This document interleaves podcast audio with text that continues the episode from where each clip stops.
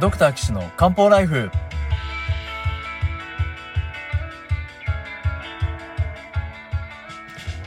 ドクター騎士の漢方ライフは医師である私岸大二郎が皆様から寄せられた体の悩みを中医学に基づいた漢方薬や鍼灸治療の知識で解決するお手伝いをする番組です。治療しているけれども良くならない。病名はあるけれど治療方法がない。検査で異常がない体の不調でお困りの皆さんに現代医学と漢方や鍼灸の考え方をお伝えしていくことで新たな道をお示しいたします。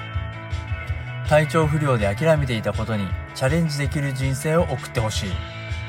皆さんのハッピーをお手伝いする岸漢方クリニックがお送りいたします。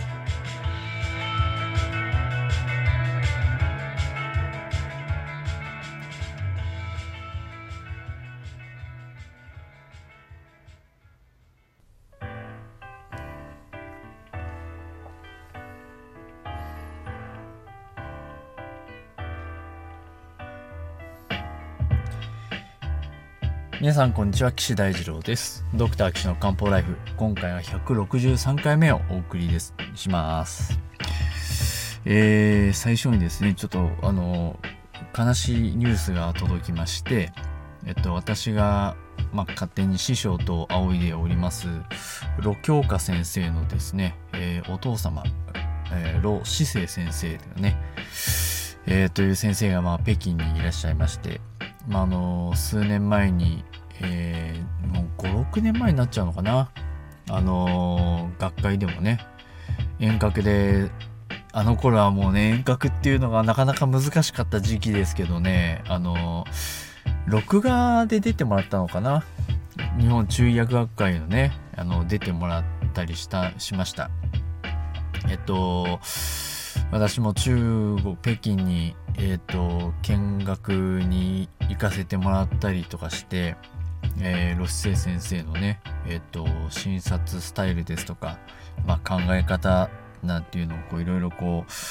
実際に診療を見させてもらってねえっ、と北京の三子医院っていうだったかな？三に芝って書くんですけど。えー、いろいろすごく勉強になりました。えっと国威大使っていうのがまあ中国には制度がありまして、まあ、日本でいうところの、え、人間国宝みたいな感じなんですけれども、まあ、それの第1回のね、えー、メンバーに選出されて国威大使を長年お務めされてきている非常に、えー、立派な先生でありますが、え、先日、ま、あの他界されまして、えー、という連絡が入りました。もうあのー、5年前の時99ぐらいだったんでもう100を超えてえっとお元気だったと思いますし、まあ、あの先生自身もですねあの、えー、八段筋の八段筋という気候でね体をこう鍛えましょうっていうそういう本を出版されてたりもしますのでまあやっぱり健康を売りにしている人間は健康でないといけないなっていうところも本当に思いましたしあのロシ先生のことにつきましてはね。えっとあの紹介くださったまあこれも私が勝手に死と仰いでおります平間直樹先生ですね。あの紹介していただいたんですけれども。まあ平間直樹先生ね。えー非常に残念がってるんじゃないかなと思います。まあ、僕らはそういう先輩方のね、えー、もっと言えば過去のご高名なあ超中継さんですとかね、まあそういったもっと言えばもうこうあの皇帝とか気迫とか、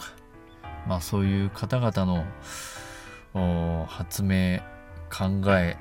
えー、理論の上にやらせてもらっておりますのでやはり先輩方のねこう意思を継いで頑張っていかなければいけないなと改めて思います。ということでさ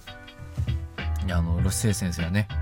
えー、ご冥福をお祈り申し上げます。はい。じゃあ、えー、今回は前回のですね耳がかゆいですよっていう方の中学的な考察になりますね。えー、71歳男性ですね。まあ、年齢もヒントでございます。耳、右耳、右耳がかゆいですよと。1ヶ月前からだんだんと右耳がかゆくなってきて、脱脂麺を詰めて寝るとかゆみが減少するんだそうです。で、夜間頻尿とか冷えとか白髪とか、えー、眠りが浅いとか、そういうのが回るよっていうことなんで、まあ、これはもう、あれですね、えー、腎臓でございます。はい。えー、実は腎臓っていうのは、あの、右、耳の穴と、あと肛門と、あとおしっこが出る穴。その穴と関連がありますよ、というふうに考えられ、考えています。なので、そこに異常があった場合は、腎臓をまあ疑うわけなんで、右の耳、まあなんで右かっていうと、まあちょっとそれは分かりませんけれども、あのいや、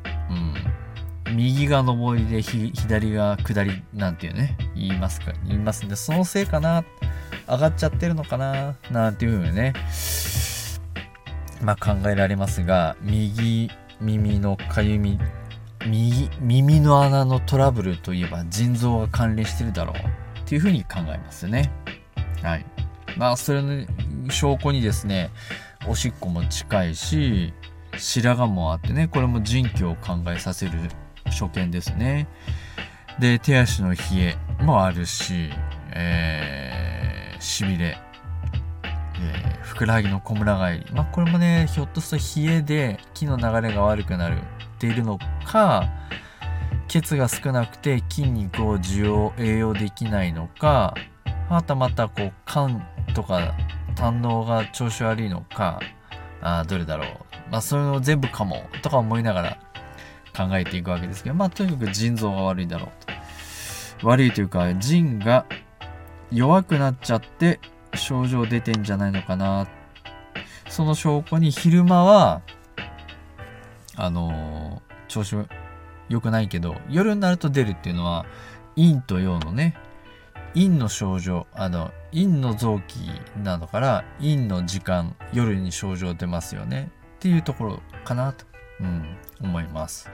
もしくはまあまあその陽と陰で言えば陰陽があるので腎臓の中のね陰が弱ってる陽が弱ってる、うん、どっちだろうっていうのをまあ考えたりもしますけどこの場合は冷え性があるんでね腎陽が少なくなってる所見が目につくかなと、うん、思います。で、あとですね、あの、右のその右、耳の周り側頭部もかゆいよっていうことですんで、ああ、なるほど、と思いますよね。これなんでなるほどかっていうと、えっと、胆のですね。胆の。胆のの経絡が右耳の周り側頭部をぐるっと囲んでるわけなんですよ。商用胆経ですね。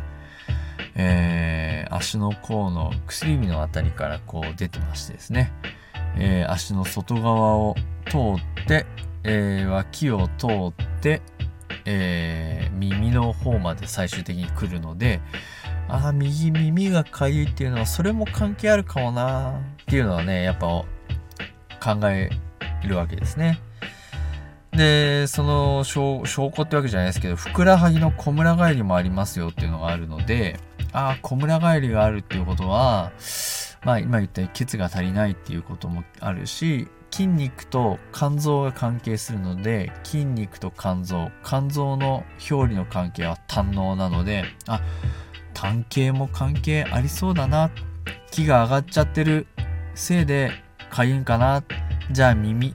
右上がっちゃって、気が上がっちゃってて調子悪いんだろうな。っていう、う要素もあるんだろうな。うん。で、もうあの寝た気がしない、眠りが浅い、夢を見るなっていうことは、血が少なくて、肝臓の血が少なくて、魂を栄養できないよねっていうところもあるんで、気が、血が少ないよねっていうところと、あとそのフォーカスとしては心臓のね、で、血を司る心臓も、まあちょっと腎臓と心臓でバランス取れなくて、睡眠がうまくいってないんじゃないかな、なんていうのも考えられますから、あまあその辺をうまく新人符号をね交通させてあげれば良さそうだな。上を下にして下を上にする。でこれね上下でこうバランス取ってあげないといかんよね。ああなるほどなるほど。っていうこう考えに至るわけでございます。ベースは腎臓。そこに胆のと心臓が絡んでるな。じゃあ治療をどうすればいいかっていうとこれ簡単で、えー、腎臓の用腎用を補ってあげればいいよねっていうのと胆のの経絡巡らせてあげればいいよねっていうのと腎臓と心臓のバランス取ってあげればいいよねっていう治療を3つミックスしてあげれば OK かなと。思います。特にそのかゆみっていうのは何で起こるかっていうとほとんどが体の中で空気が動きすぎちゃって調子悪くなってんです。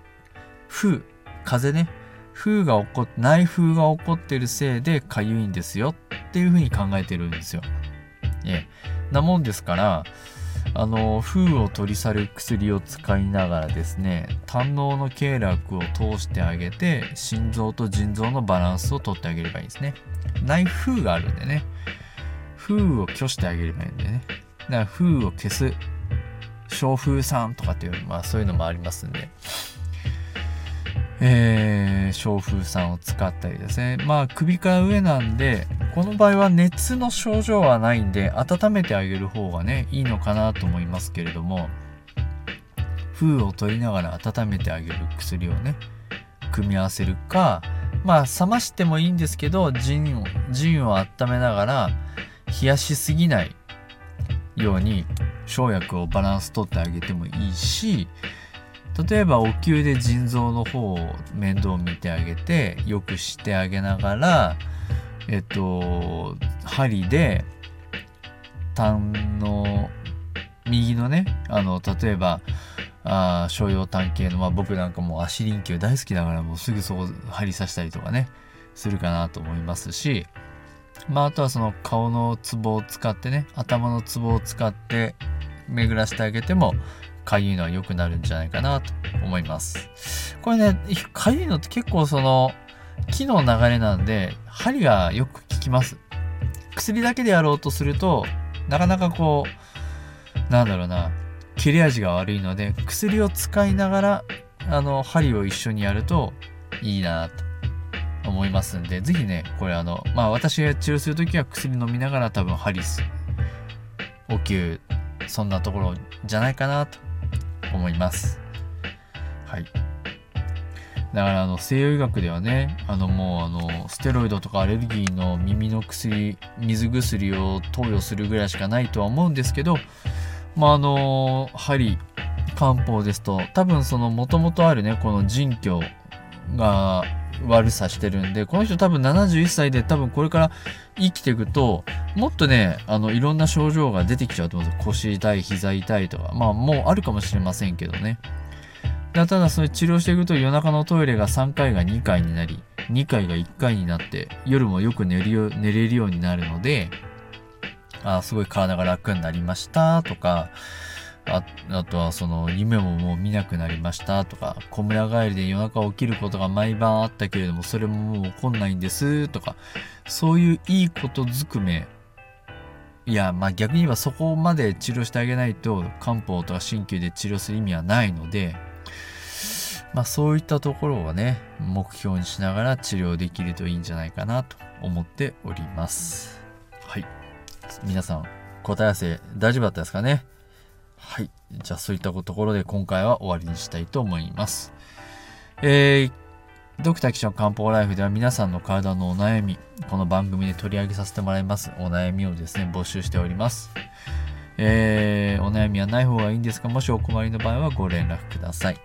えー、岸漢方クリニックのホームページの URL からお送りいただけると幸いです。ホームページのアドレスは高崎漢方人道 .com です。takasaki kanpo.jimdo.com です。えー、ホームページには LINE の URL も載ってま、あ、URL とか、ID も載ってますの、あ、QR コードも載ってますので、LINE でお問い合わせいただいても構いません。えーお悩みない方がいいんですが、お困りの方はご連絡いただければ幸いです。はい。というわけで、えー、ロシ先生、一度、またね、あの、お元気な時にお会いしたかったですが、コロナになっちゃってね、中国行けなくなったんで、まあ、非常に残念ですけれども、またこれからもね、ロ京香先生に、あの、指示して、あの、